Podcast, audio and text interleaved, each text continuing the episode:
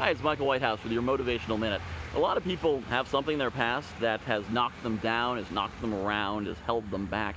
And a lot of people use that as the reason why they think they can't move forward.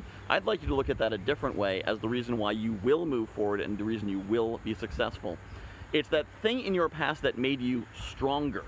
You know, the piece of grit in the oyster makes the pearl straining your muscles, tearing your muscles, how your muscles get stronger. And it's especially true looked at over the course of your life. That thing that made your life hard is what makes you strong. You look at a lot of people who grow up rich, they end up being failures. Look at people who grow up, look at the successful people, they grew up with some kind of adversity. Broken home, poverty, poor education, dyslexia, something whatever it is in your past that was your adversity, that's what made you strong. That's what you're going to build on. That's going to be your foundation for the great things you're going to do in the future.